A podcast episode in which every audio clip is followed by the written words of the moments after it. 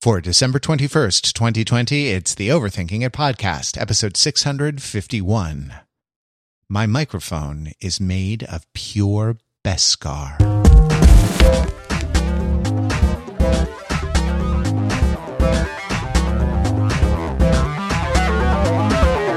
Welcome to Overthinking It, where we subject the popular culture to a level of scrutiny it probably doesn't deserve. The Overthinkers are your smart, funny friends from the internet. And uh, we're never happier than when we're hanging out together, talking about the things we love. We enjoy things more when we uh, enjoy them together. And uh, here in 2020, when we've been physically distant from each other, it's been very nice. As as 2020 draws to a close, it, you know, why why not talk about something that's been good? Why not uh, spend a moment uh, just trying to focus on gratitude?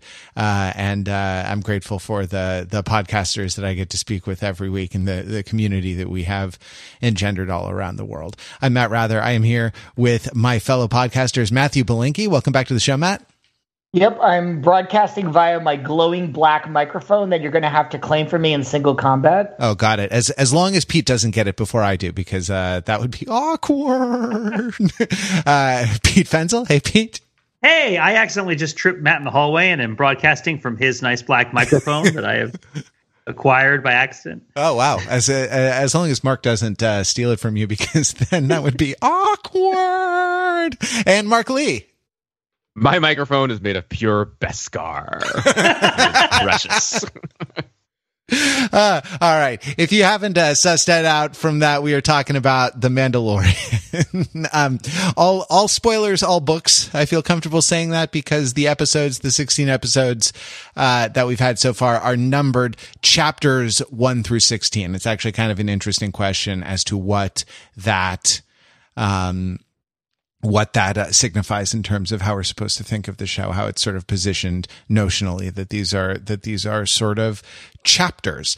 Um, so uh, let's let's dive in, and uh, I am serious about the spoiler thing. So just a, a, a quick um, just a quick update that uh, eighty percent of the holiday challenge brain trust is on this call. So while we are watching, while we are recording this podcast, we are not uh, actually watching Christmas movies, but pretty much all the time.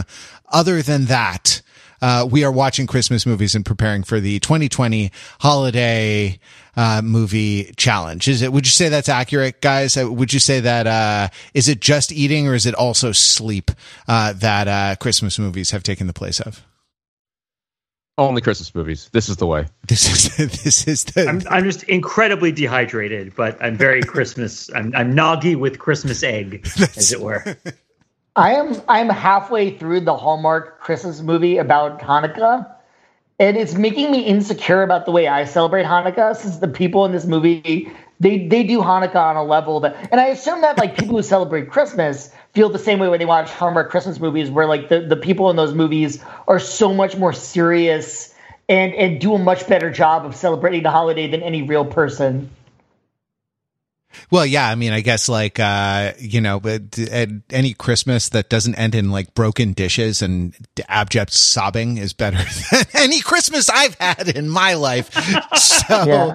you know, there's, uh, there's thanks, a scene Hallmark, in, in for- this movie where where the sort of matriarch of the Jewish family brings out her collection of antique dreidels to show them off, and it makes me very insecure about my own sort of plastic dreidel that I that I keep at the bottom of the box with the flashlights and the batteries. That's was yeah. one of them fashioned from uh, scrap pieces of wood in Auschwitz? Did they like really go there? I don't think so, but the movie's not over yet. So there's still, there's still, there's still opportunity to make me feel more awkward about it. Oh, oh. Wow. I, I noticed, Matt, that you called it the Hallmark Christmas movie about Hanukkah, and I think that says everything you need to know right there.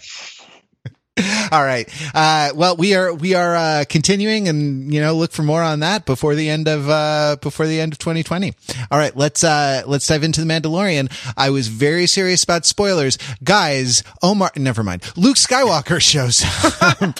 what?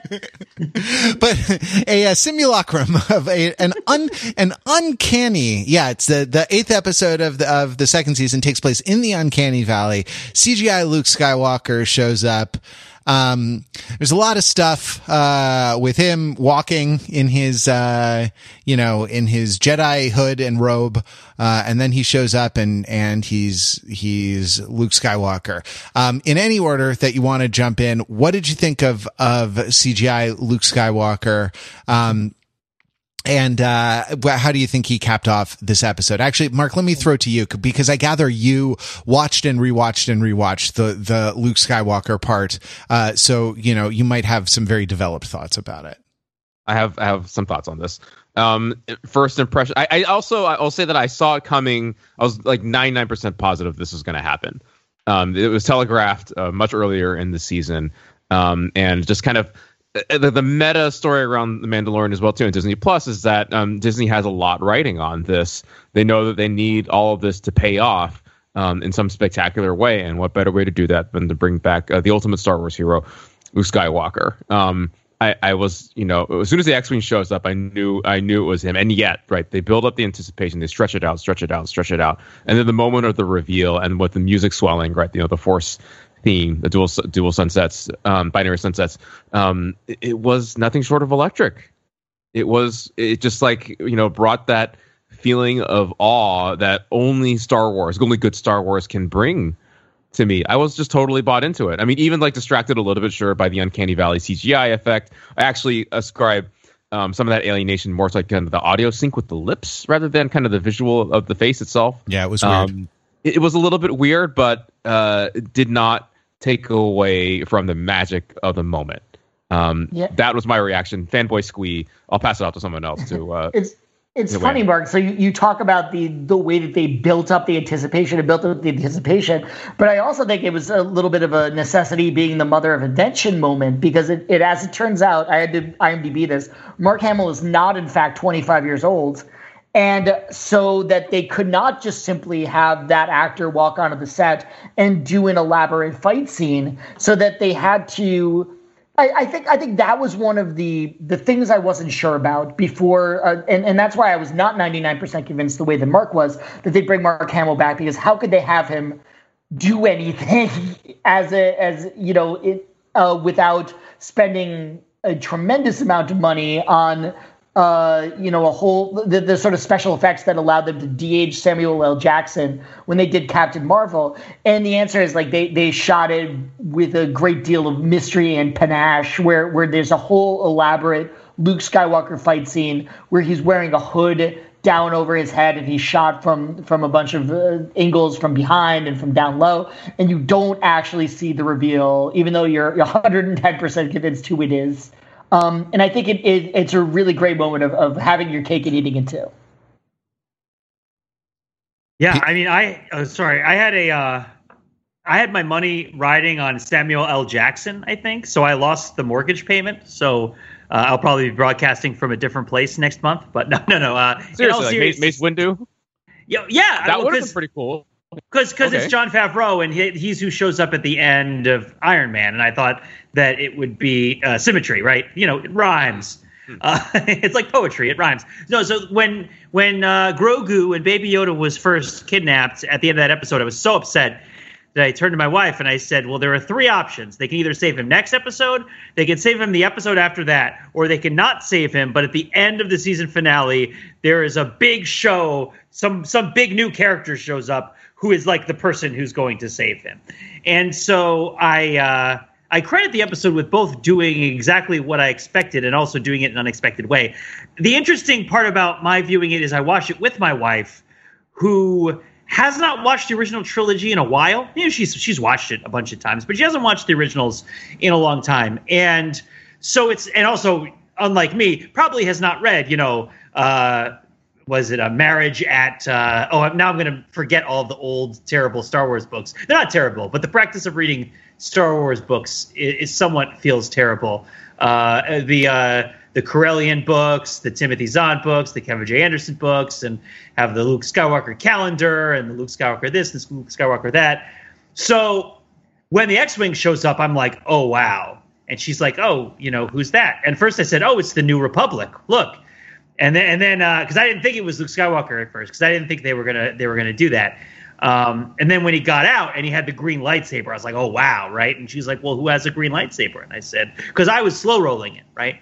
And said, oh, it's it's it's Luke Skywalker. It's Luke Skywalker because he had the blue one, but then his father chopped his hand off, so now he has a green one, right? And so I'm like, I'm like saying these things about Luke Skywalker as he's walking down the hallway and kind of remembering the things about him that we knew because of the story that he was in that we talk about all the time. Yet still sometimes don't really think about.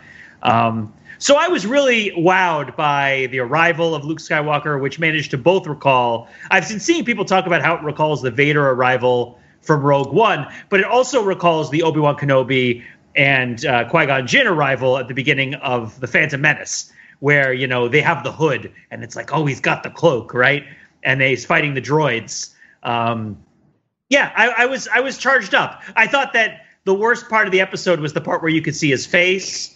Uh, I thought that it made sense not to actually sync his mouth up with the words because then you would have to move the skin of his face and then it would look bad. Uh, it did look like it was kind of a TV budget, not a uh, not a big screen budget. Um, you know, Carrie Fisher and Grand Moff and Peter Cushing had both also looked bad, but this looked worse. Uh, but the scene was awesome, and and that all of that could be forgiven, I think, uh, to an extent. Although yeah. you know we can talk about the approach, as it were. I mean, that's yeah. so that's that's interesting about about the scene. Is it because he he functions sort of as a as a Deus ex machina, right? Like, and and it was certain death with the super robots outside the outside the gate. They're doing their punchy punchy to get in. They don't have like a welding, like a laser welder thing, but uh no, the best way uh, the best way to breach any barrier is ominously. So, you know, that's what they were doing. Punch. wait, wait, punch. Wait, wait. And then, uh, you know, all of a, all of a sudden, all of a sudden we're, we're saved from, from, you know, certain death. Is that, I mean, is that good? Uh, I, I don't know. The, the, Matt sounds like you were about to jump in. Yeah, you know, I, I first of all, I think that The Mandalorian is rapidly developing a problem where everybody is ridiculously overpowered. So that even before Luke Skywalker, we have a situation where four characters single handedly just wipe out an entire battle cruiser full of soldiers. And and not even they don't even act like this is a suicide mission. They honestly like like Boba Fett and and uh, Fennec, his his assistant there, are pretty much doing this as a favor you know, like no nobody is is willing to die to get Baby Yoda back, and they don't feel like that's necessary. They, they're so confident that they can just waltz through this whole ship and just mow down all the stormtroopers and run onto the bridge, and and nobody dies, nobody takes the hits in this whole episode. And then Luke Skywalker comes. Luke Skywalker, I would say, based on my reminiscences of let's say the Jedi and the prequels, which you know, Je- Jedi go down all the time. Jedi are killed by um by clone troopers. Jedi are killed by um. I mean, I'm trying to trying to think at the at the end of episode two when they're in the, the little bug arena that like a ton of Jedi are getting killed left and right. So I don't. He Luke Skywalker in this sequence seems so ridiculously overpowered that I, I seriously question what kind of credible threat they could come up with um, which I, I, doubt is a problem because I doubt they're going to keep bringing him back, considering how stiff and difficult it seemed to put him on screen. But here's the interesting thing about The Mandalorian that obviously I think it, it is meant to stand on its own, but it's also meant to be part of a of a conversation, not just with nine movies, but with the Clone Wars cartoon show, with uh, generations of books um, because there are references to, to things outside the movies that that go on, um, but not even just the materials. It, it's a conversation with the sort of fandom, and and there's a bunch of things that happen in the show that I think are best understood in context of like uh, fan service, right? And to to me, like the depiction of Luke Skywalker in this episode is best understood as a reaction to the to the negative receival of um the way that he's that he was portrayed in episodes eight and nine, right? Because they they bring back Luke Skywalker in these in this sequel trilogy, and Rian Johnson sort of decides to to sort of uh, mix it up a little bit and have him be this this older broken figure that's become disillusioned with the Jedi and talks about how there shouldn't be any more Jedi and that they failed. Um, and you know has has one sort of fight scene at the end that's a little bit of an anti-fight scene where he he turns out to be a, a projection and never actually even touches his opponents. Um, and I think it, it disappointed a lot of people who wanted to see Luke Skywalker as the consummate Jedi Knight, somebody who's who's really come into his powers and uh, you know is is is just a sort of dominant figure as like Obi Wan or Yoda in their prime. And I think those people finally got it. And and I I sort of feel that the degree of ridiculous mastery that that you see in the scene I'd, I'd say almost beyond what what what obi-wan could have done you know in episode two or three is a sort of a gift to those fans who needed the closure. And i think that the second piece of evidence of the, that that's what's going on is because it would have been so much easier for them to just recast him to have an actual person playing luke skywalker but i feel like it was important for them to be able to put Mark Hamill's name in the credits and to say that this is Mark Hamill doing the voice um, and that this is Mark Hamill portraying Luke Skywalker. And here is everybody got their chance to finally see him be the Jedi of their wildest fantasies, if only for this one little little coda. Right. So you're saying it's sort of like how they included Spock in the J.J. Abrams Star Trek reboot as a way of extending the invitation to the fans of the old series. Hey you can come home to this series too right? There there's a bridge for you. Uh, we we like the things you like as opposed to the the daring strategy of we don't like the things that you like right? They we are going to interrogate them.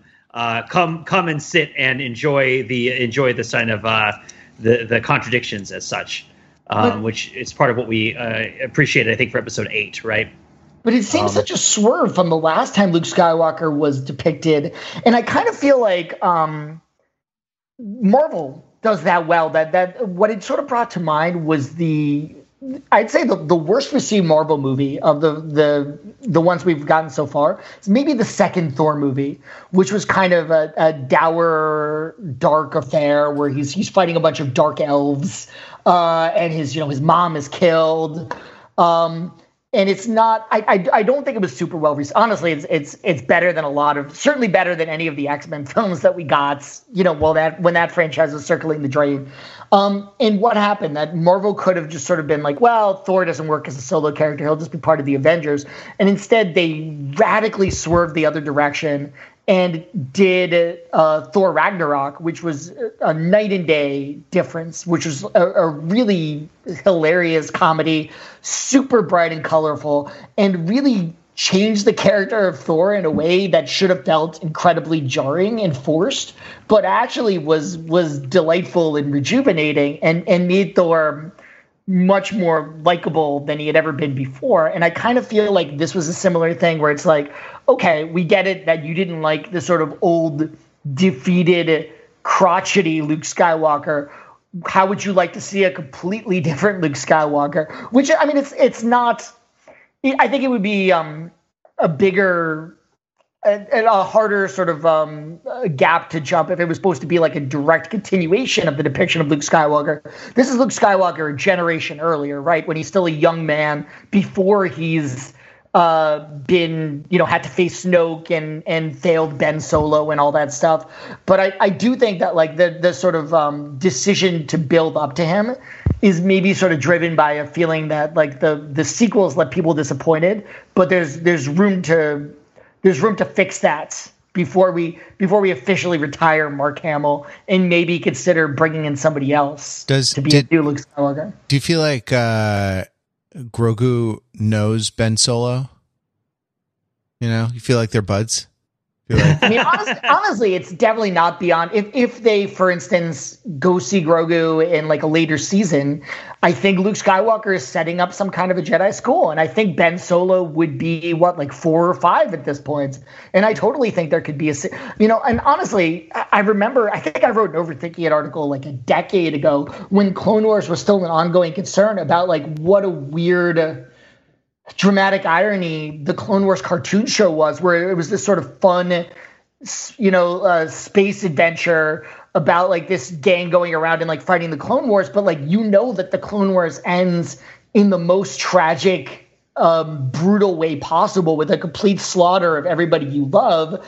And you know this this popular character um, was Ahsoka. I'm gonna mispronounce this, not being a Clone Wars fans. Uh, Anakin's apprentice. It was sort of like if you had to guess what happens to that character, you would have guessed that that character doesn't survive the Clone Wars or doesn't survive Episode Three because you certainly don't see them um, in in the later Star Wars movies. But of course, like you know, the, as the extended universe cartoon show goes on, you could tell this story that brings her into the present day, and so that you can see her with the Mandalorian. And sure enough, she's alive and well. And all that's to say that if you had to guess now, Grogu probably dies when all the the young Jedi are wiped out. When Ben Solo turns evil and and destroys the school but I'm betting that like if the show goes on long enough or if some kind of extended media goes on long enough, they're going to tell a story that allows Grogu to be safe and to grow up and and and and, and it'll make perfect sense why Grogu is not a factor at all in the sequels and Luke never mentions him. But I I got to feel like Grogu isn't brutally killed as like a teenager. So three things, right? Number 1, I want to I want to address a couple of points. Number 1, Luke Skywalker is not a Deus Ex Machina, he is the cavalry. That is the function he is serving in the story. It is a western. It is a series of westerns, and the call was sent out to to ask for help. And we've seen the New Republic X-wings kind of patrolling the outer rim, but not fully in control of it. So this is sort of like Stagecoach, right? At the end, the cavalry are going to, if the good guys can hold out, the cavalry will show up and save them. So yeah, sort of like a Deus Ex Machina, a little bit different, little fair different point. tradition. Right, fair. Second point one thing I love about this is this is Luke Skywalker, and I don't mean that in the sense of this is a character everybody loves. Even if you don't like Luke Skywalker, the fact that he is a Skywalker is a problem. It, he goes to the Emperor, right? In in the in Empire Strikes Back, he goes to Darth Vader, and in Return of the Jedi, he goes to the Emperor, and the possibility is offered to him that if he were to flip sides he could get to rule the galaxy, right? He can either flip sides and rule the galaxy with Darth Vader, or he can flip sides and he can rule the galaxy with the Emperor. Do you think that offer is just on the table for anybody who can lift a rock? Right? like like one of the weird things that the original trilogy kind of promises but doesn't really follow through on, and then the prequels you would really think would promise, but also doesn't really follow through on, is the Skywalkers are supposed to be the strongest most gifted forced users like anywhere, right? And the fact that they can turn evil is a huge problem, right? Uh, like, like, like, yeah, sure, it's great when they're on your side, but they, if they turn on you, they are incredibly difficult to deal with, right? And and this is sort of hung out to us and promised to us through the original trilogy. And of course, we see Luke begin to come into his powers, uh, but we don't really see Luke Skywalker we certainly don't see Luke Skywalker rise to the level of being as feared as Darth Vader was for his ability to kill people. And certainly in the Clone Wars, Anakin is is is pretty in the movies. Everybody's running around with a lightsaber. It's hard to tell what's going on, but it's supposed to be like there's Yoda, there's Mace Windu, there's Anakin. Obi Wan is not even in the conversation. Obi Wan is not on the level of Anakin Skywalker, like not even close, right? And uh, and, and like but but of course, how would you know that from the things that they actually show you in the movies, right? Because Obi Wan Kenobi is jumping out the window and flying off with the drone, and he's fighting General Grievous, and he's doing all this stuff. Um, but but I always thought it was interesting, and I think this was part of it being revisited in the later stories that because there are a lot of other Skywalkers, right? In the other stories, there's like Kid Skywalker and like Dog Skywalker and Skywalker who's from another dimension and drives a taxi. No, there's just there's a lot of other Skywalker. Well, there's Leia Skywalker, right? Um, they're supposed to have this tremendous gift that is also this tremendous risk, and everybody else is supposed to somehow be invested in what ha- what happens to them, not because they care about them really, but because like they're they're basically weapons of mass destruction, right? Like they're they're really really powerful. They're like dragons to Daenerys, right? Except they're Daenerys and they're the dragon at the same time. Um, and so it was. So that's one way you can see it. I'm not saying that's the right way necessarily because there's a lot of ways to do it. There's a lot of different aspects that you can pull from Luke Skywalker, who he is, right? Oh, Luke Skywalker's a country bumpkin who grew up shooting rats, right? And and and is is foisted into this situation where he has to join a religious cult, right? Like it's a weird it's a weird arc he goes on, right? It's a weird journey. Do you identify more with Luke the ascetic or with Luke the like flyboy? Because they've both been on screen, right? Do you think Luke is smart? He sure doesn't come off as smart in the beginning of the story, right? Like, uh, but but in any case, there is ample precedent for the Skywalkers in particular being extremely powerful Force users who are very dangerous. Uh, and so I think that he's because that's how he's presented, right? Is not just as like, oh man, he's super badass. It's also like this guy is this is a, a human threshing machine, right? Like this guy is. I mean, Moff Gideon tries to shoot himself in the head rather than face him, right? Um, and I don't think it's just because he's going to be taken to Jedi court, right? It's uh, it's it's like this is a serious guy uh, who is who is very violent and heelish because he goes away with Baby Yoda, right? So like, so I think that that part of Luke, I agree that this is about hooking the fans who lost the thread because they didn't really connect with this character anymore that they used to connect with and and but I also would suggest that there is a storytelling function to it, which is like Luke is being introduced as a as an ominous presence, if not an objectively evil one, certainly one that is dangerous, and certainly he is not entirely on the side of the good guys uh, because he takes away Baby Yoda, which is what nobody really wants. Um, and third, and third, I'm sorry to rant so much, but third, uh, Grogu is a, a foster kid who is abused and missed a lot of his education and moved around from home to home a lot, there is no way he isn't failing out of boarding school. I'm telling you that right now. Right? Like he is like like Luke almost killed Ben Solo for like looking at him the wrong way. Like some kid is going to push Grogu on the playground and Grogu's going to try to choke him to death, right? And Luke is going to be like, "Oh, heck no, baby Yoda." Right? Like I know you're cute, but like come on, right? I mean, if Luke was like problematic to train, like it's not just about Baby Yoda's attachment to the Mandalorian. Grogu is like significantly down the road to the dark side at this point, and I would be shocked if Luke is capable of dealing. Right, which well, is exactly he... what Ahsoka said, right? She's like, I can't train him because I've seen what happened to the best of us when right. there's this this anger. Uh, and she now Luke doesn't seem to have that hesitation at all.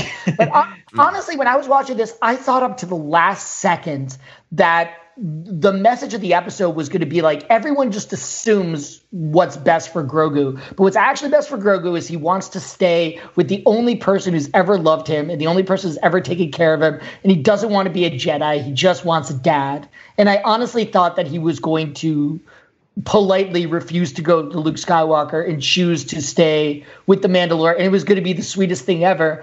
And I was a little surprised that that he yeah. just went off to be trained by this stranger. Although, they, I mean, they did try to make it the, the, way that he sort of touches the monitor when he sees Luke Skywalker makes it seem that he understands that this is the this is the guy he's been waiting for. Would right? you say? Would you say, Matt, that this is the way? it's interesting. That was that was such an instant catchphrase in the first season, and I mean, I think the the big theme of the show has been like, can people change, right? And it was really heavily handed driven home in the first season with the robot, with the hunter killer robots. That was it was basically, by the way, Terminator Two.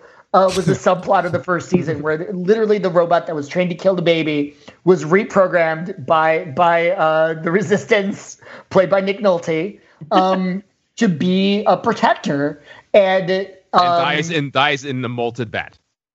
Yeah, actually, wow. This is uh huh. I know. Yeah, they really go there. Yeah.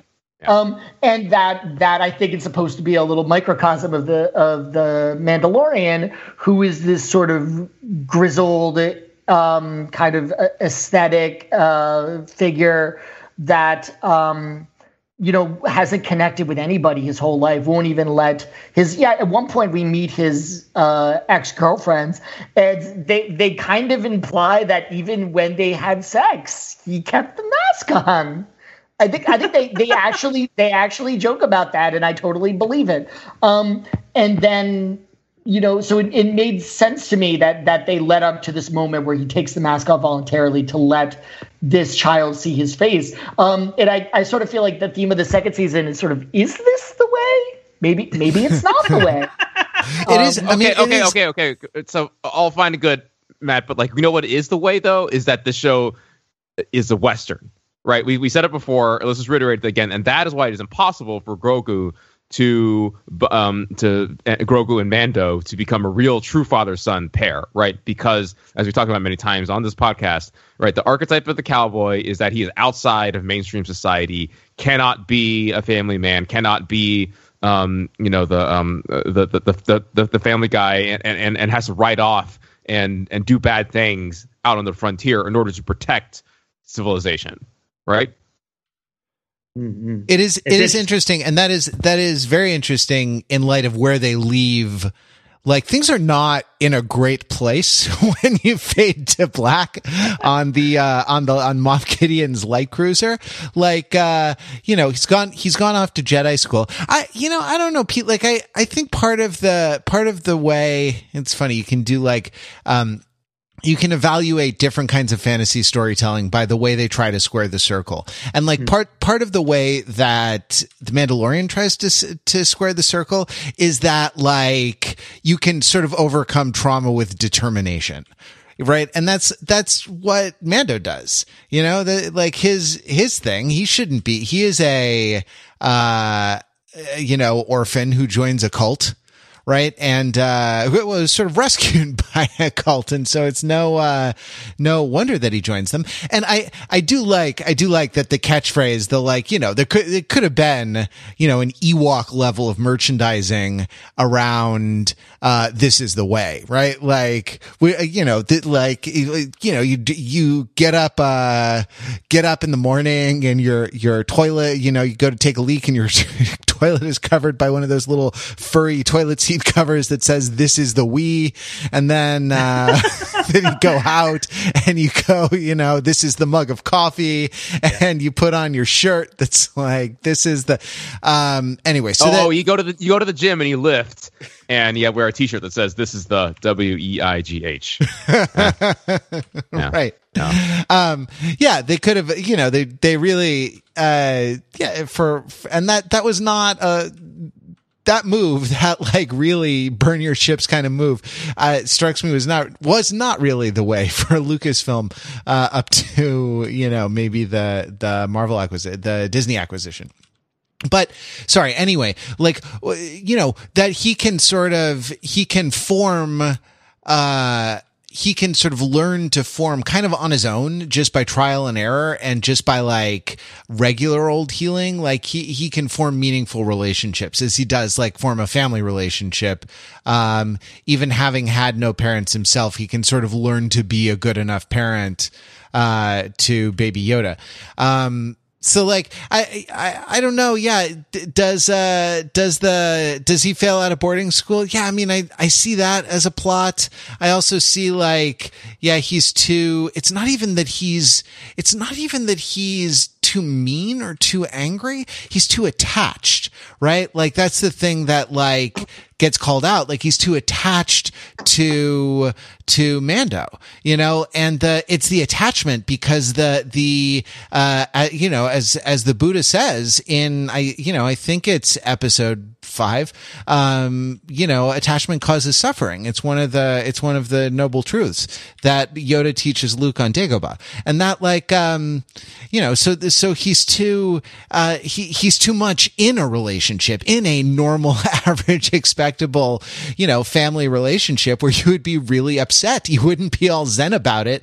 You know, if someone started beating up your dad or something like that. Like, so you guys, do you guys not think that Baby Yoda has significantly done down the path to the dark side at this point in the story? Hey, he stole a kid's gum. He wanted some gum.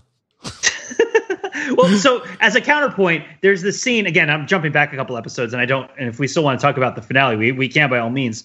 But when he meets Ahsoka, Ahsoka tests him right and says, "Lift the rock," right? And and Yoda can't lift the rock, much like Luke can't lift the rock when Yoda tries to teach him how to do it uh, in in The Empire Strikes Back. But then when uh, when Mando holds up the shifter knob, Baby Yoda is able to float with great force, right?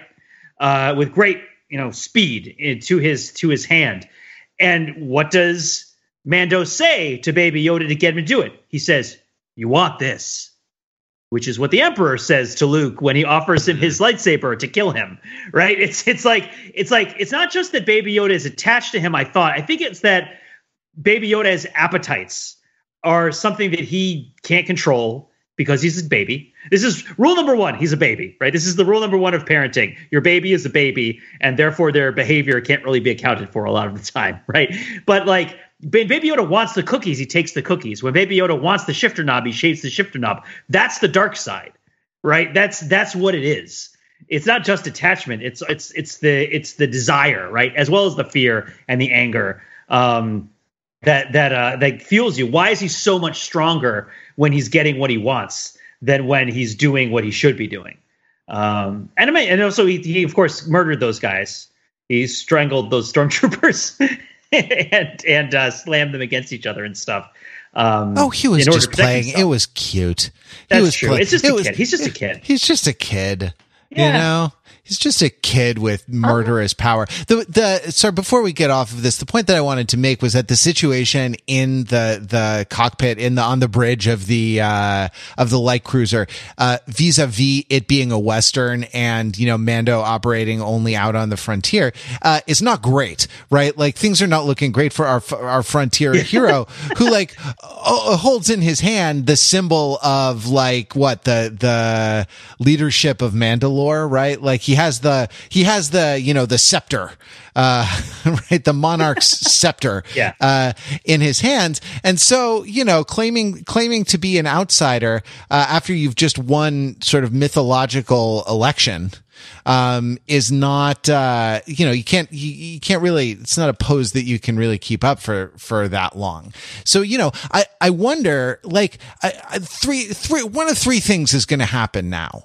You know, with Mandalorian season three, one is uh the the show completely shifts and it becomes like the wire. It becomes like space wire uh that's about sort of uh procedure and jurisdiction and uh, bureaucracy um out in the out in the new republic. Two uh is that like very very quickly we revert to the mean and and we get grogu back and it you know it becomes the kind of the buddy comedy again? Like because like rather than just being a son baby yoda could could you know be a sidekick right? With just a little more agency ability to express himself and, and you know and and crack wise. Um you know or uh Samuel L. Jackson shows up that's the third that's the third thing that could happen Well, but uh, if- yeah I mean, I would say go ahead someone else, but I would say or Grand Admiral Thrawn shows up and everything goes everything goes pear shaped real Yeah. quick.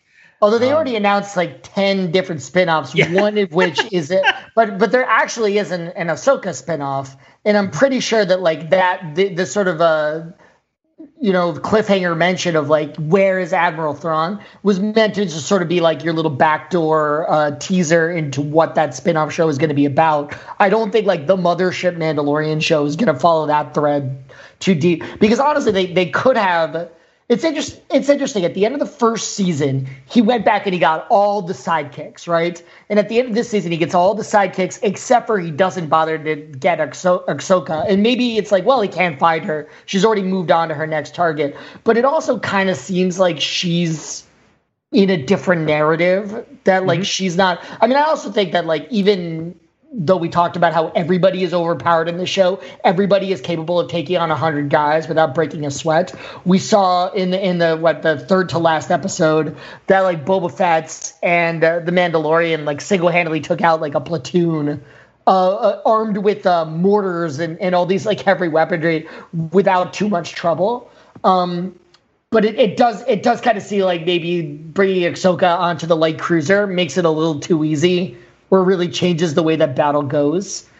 Um, I'm curious to talk about the dark saber though, because honestly, we're not going to know until season three. But what I find interesting about it is we have four Mandalorians on the show so far, and I don't think any of them actually believe that the dark saber is important.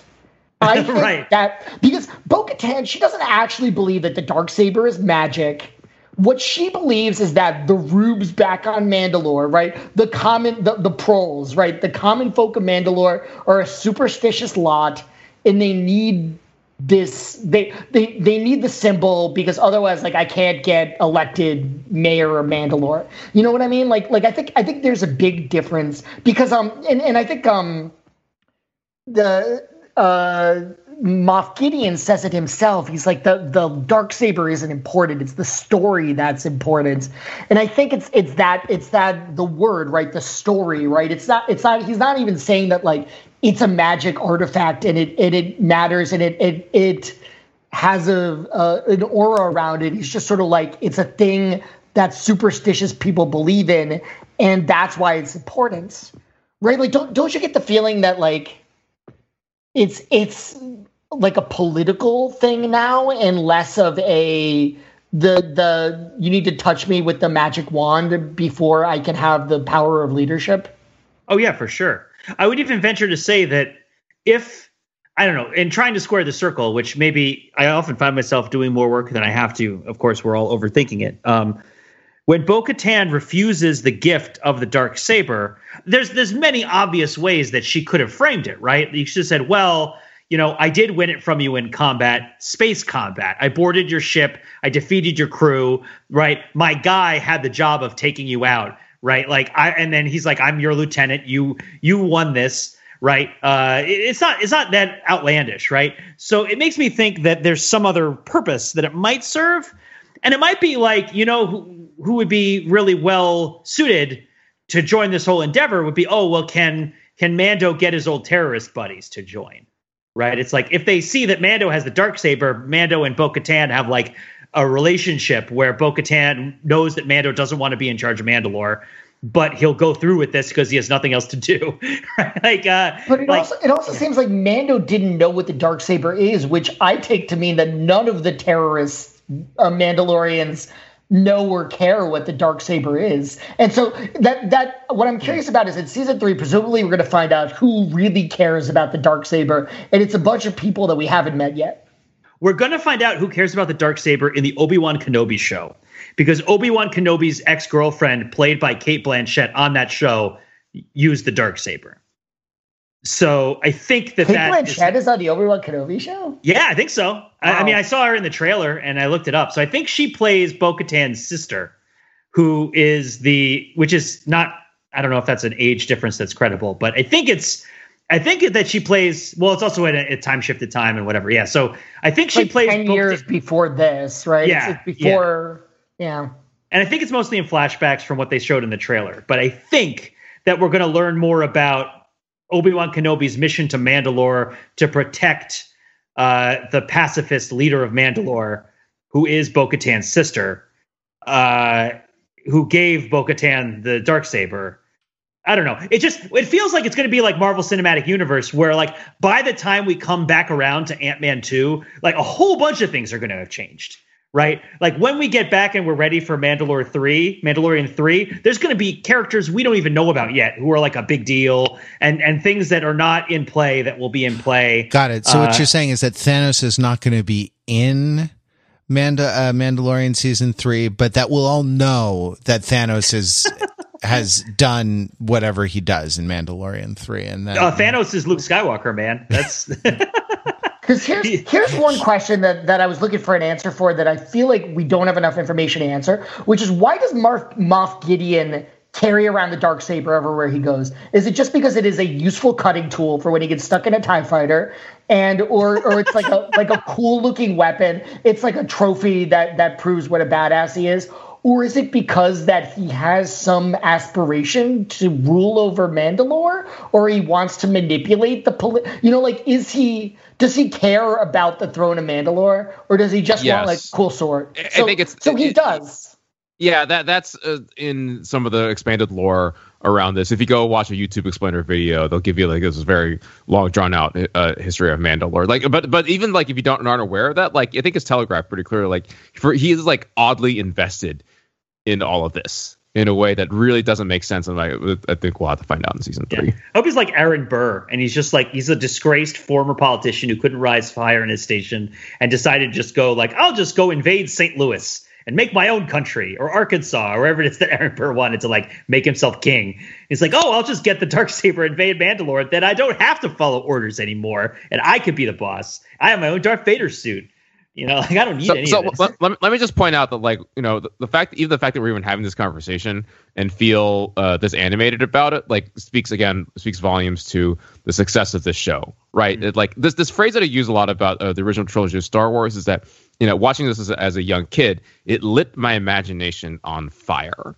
in that it just like you know it, it sketched out enough of a universe and, and made you care about the characters and then you just started to imagine all the possibilities um, because uh, you had enough information and and you cared. And well, folks here we are again here. We're we are uh, grown ass adults in our 30s and 40s uh, and we're jazzed about Star Wars like we were uh, like we were teenagers. So mission accomplished. Thanks Mando.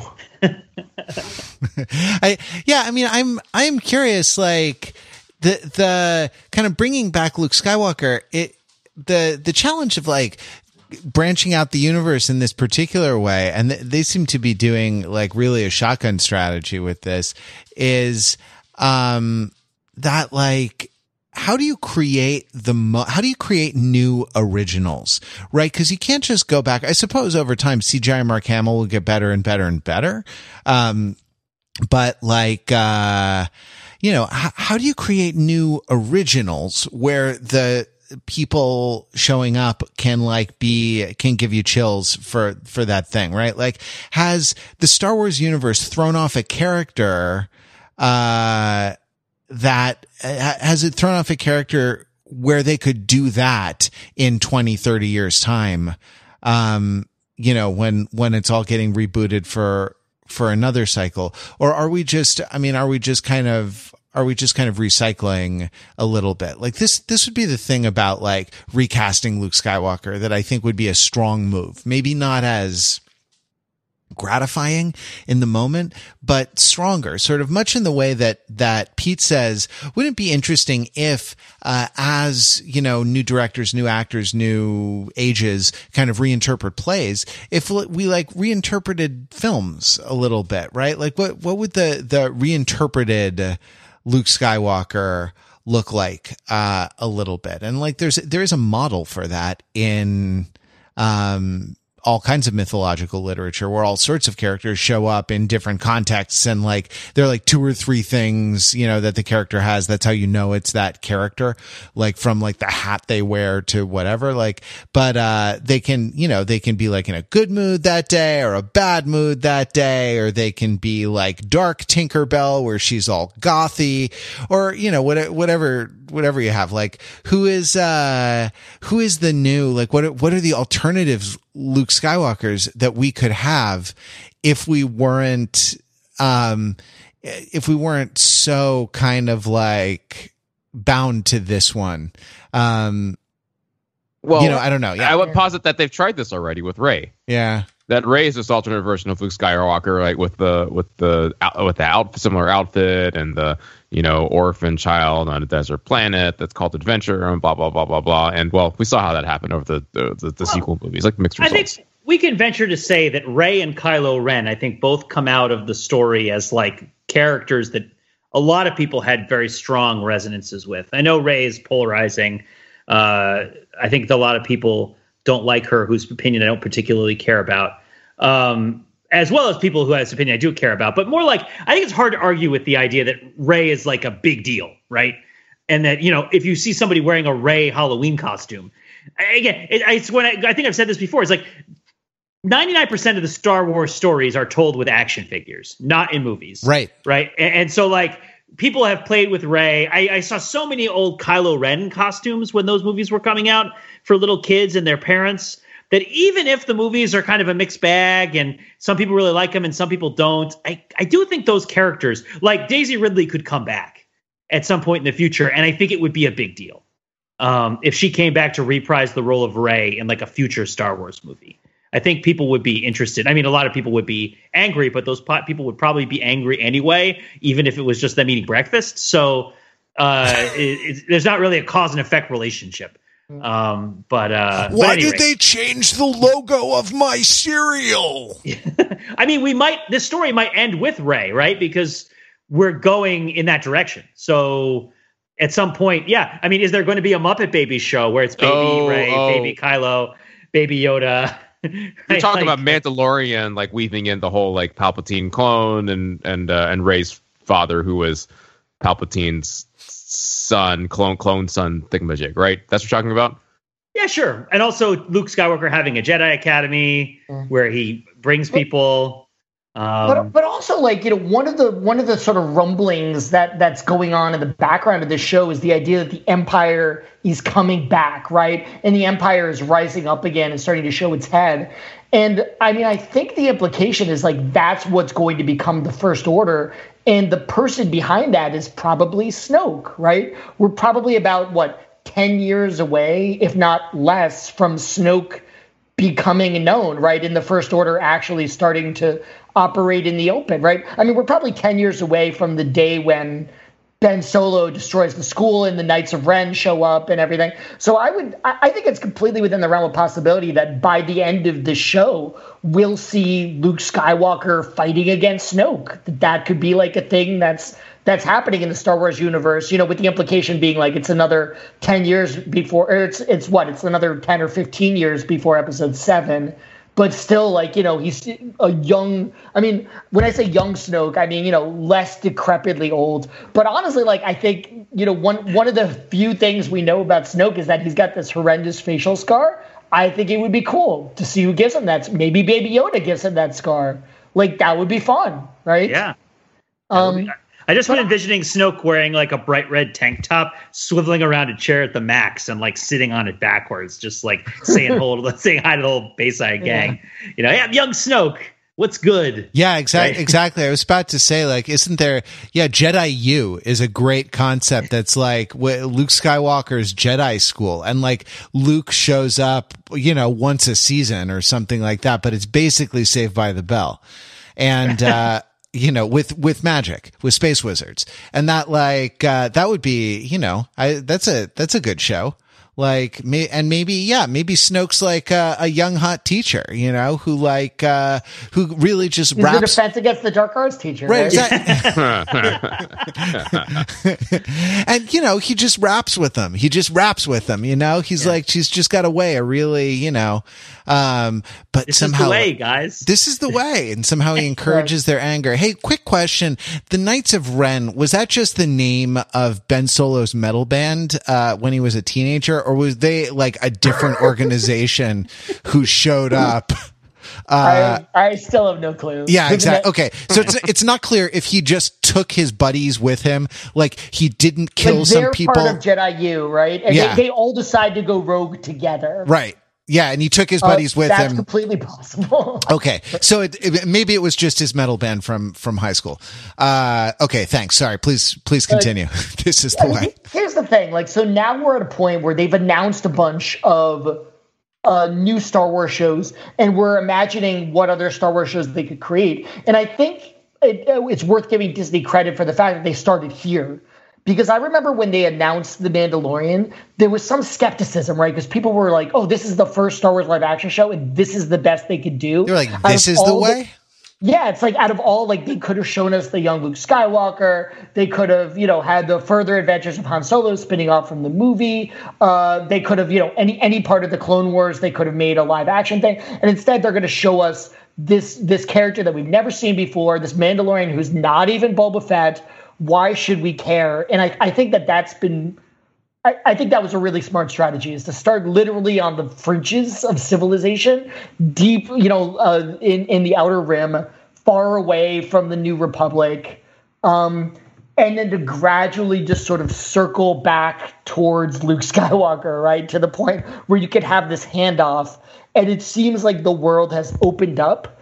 But I think it was smart not to do what might have seemed like the obvious thing and just be like, we're doing we're doing Luke Skywalker um, you know, even though I think that fans would have been very, or, or, or to start with the Obi Wan show, right? Fans would have been very excited about that. But I think The Mandalorian was a great way to sort of slowly crack open this extended universe, this sort of like test the waters and get people used to the idea of televised Star Wars. And now it seems like it, it's exploding in every possible direction. And, and Right. it, it remains to be seen whether that's overkill but it was a, I think it was a, a smart strategy. And honestly, I am I'm curious to see what happens to to these new characters, to the Mandalorian and to Baby Yoda, and to a slight lesser extent the other new the other sort of new uh, sidekicks. But there are some cool. I, I want um I want Bill Burr to to have a yeah. little. Uh, yeah, he was. Ming Na Wen. Ming Na Wen. Yes, awesome exactly. sniper. There are Yeah, a so bunch of the- cool new characters that I actually do care about. Yeah. So I Timothy mean, Oliphant. Uh, we basically said Sorry. this like, yeah. this is all just like really underlining this point we made earlier, right? Which is that like this whole thing, what we're seeing now is like you could inter- you could say it's a do over of sequels for the original trilogy, right? Okay, we find out how to sequel trilogy, and you know with mixed, mixed results. Let's let's rewind the clock. Um, let's you know more explore the after immediate aftermath of Return of the Jedi, which is what people wanted all along. You know, let's have the Luke, and then you know let's let's just explore this thing because we skipped all of it and threw it straight in is threw it straight into episode seven, and everybody kind of knows that like that uh, felt, and not gonna say wrong, but like incomplete. Like there's a big hole that that episode seven left for us, and here we are filling it. And uh, isn't this exciting? Well, it's like you started the DC cinematic universe with Superman. And it's like, okay. like now what happens? Right? And it's like and it's not until you get around to the Aquaman movie that people are like, okay, I see where you're going with this, right? Like people like people, okay, the Superman movie, okay, this is a good movie, but it's weird, right? I don't really see where they're going with this whole thing. This isn't really painting a sort of heroic picture that I'm into. And then you have like Batman and Superman and Suicide Squad, but that was too bad and nobody's going to be in it. Then Wonder Woman happens. It's like, okay, we like the Wonder Woman movie, but like we're not even thinking of it in terms of these other movies, right? It's it's the way it's connected makes no sense with Steppenwolf and all that stuff. And then finally you have Aquaman and it's like, okay, we're on board. What if they'd done Aquaman first? You know, if they'd just done Aquaman first, they Aquaman is the Mandalorian of DC, right? Just like Iron Man is the Mandalorian of the Marvel Cinematic Universe. Iron Man was not a, a first string guy, you know, back in the day. Uh, and and so starting starting on the on the outer rim and moving inward, like Luke Skywalker. That is a they- Favreau. That is kind of a Favreau thing, isn't it? Right? Like, uh, Yeah, swing- and Swingers, doesn't start out cool. Yeah. He starts out lame. They actually don't- cool. That no, they don't get cool at the end of Swingers. They they remain lame but get girlfriends. But the Yeah. the you know, and they're lame guys with girlfriends, which Yeah. is a thing. But um, the uh, yeah, the but the it's it's almost like it's the the kind of the insight is that it's the vulnerability that makes you care. You know what I mean? Or it's like it's the scrappiness and the underdogness. Um, that you know that makes you care right? Like and it's that scene with actually with john favreau playing blackjack did, not realizing he sits down at a, a, a hundred dollar table right? And like doubling down on a 10 and you know losing his two hundred dollars in in his first hand of of blackjack. That's you know i don't know. That's what makes you care. Um not uh uh, not necessarily the, the, not necessarily a lot of CGI punching, which is what you know a lot of the the Marvel movies became, or the the kind of like the kind of like overpowered supremacy. There there was something interesting. There was something almost like dark sidey, and I I definitely get that like um Thanos is Luke Skywalker from the way that he like for that last Dark Trooper, it's almost like he sort of enjoyed breaking it up. You know, like almost like like tearing it apart, like uh, you know, atomizing it from from its inside. You know, over the course of, if only because he took fifteen or twenty seconds uh, to do it, rather than just sort of flinging it aside, which must have been uh, um, which must have been an option. I don't know. He's he had kind of a he had kind of a Q vibe, um, but Q at least was enthusiastic, you know, which made up for his his you know sociopathy. Um, I mean, I, I do have to say, and I, I think that this is probably more a byproduct of the fact that he's a special effect and they can't have him move or emote very much because it's too expensive and difficult. But he does seem extremely monotone and extremely monastic to the point of being like an expressionless cipher. And I feel like you know, I, I sort of understand that, like, you know, he's he's gone further into his sort of evolution towards nirvana, and he's he's sort of put aside human emotion in the way that like Bran did in the later seasons of uh, of, of Game of Thrones. But honestly, like Jedi, I, I feel like Luke Skywalker wasn't like that, and Obi Wan wasn't like that, and Yoda certainly wasn't like that. Yoda had a great sense of humor and, and loved to laugh and everything. And I just sort of feel like if if they had casted another actor as Luke Skywalker, at the very least, I got to imagine that when he sees the baby Yoda, he smiles, right? Because this is literally a baby version of the of the creature that taught him, and now he gets to teach it. And I feel like just sort of staring at it with this blank expression is just sort of like he's he's gone so far that he's like not he's he's Dr. Manhattan now, right? And he's lost all touch with his humanity. And it makes me kind of sad to see Luke Skywalker be that cool and detached. And I gotta feel like that's just sort of them running up against the limitations of the special effects rather than the way that they wanted to write him. But that's just my head canon. Do you think R2D2 is the one who saved Baby Yoda from the Jedi Temple?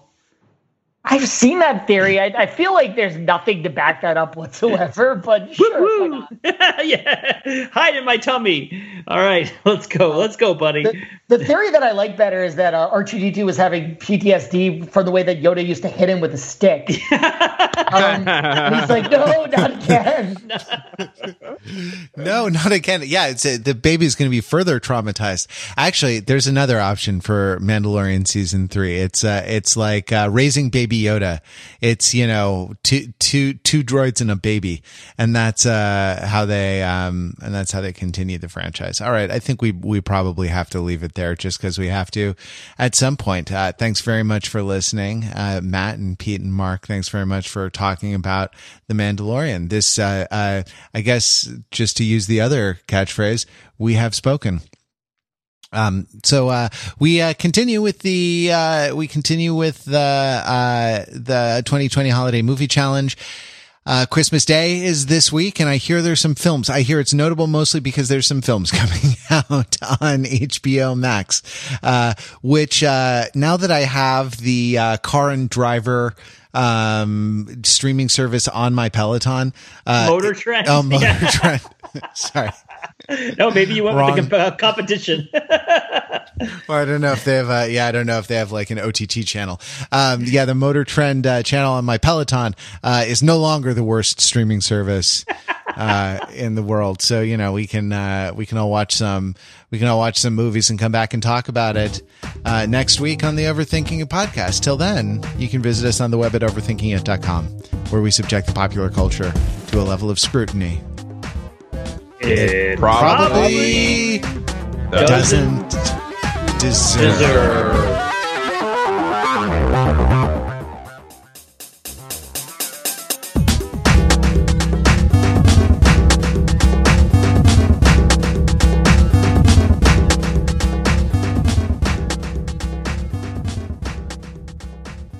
Guys, we've podcasted for together for all these years, but now I'm gonna take my helmet off and you can hear what my voice really sounds like. And it's like this. Totally different, right? Now you see the real me. Now you hear the real me. You look exactly like Harvey Fierstein, but you sound. this is the way.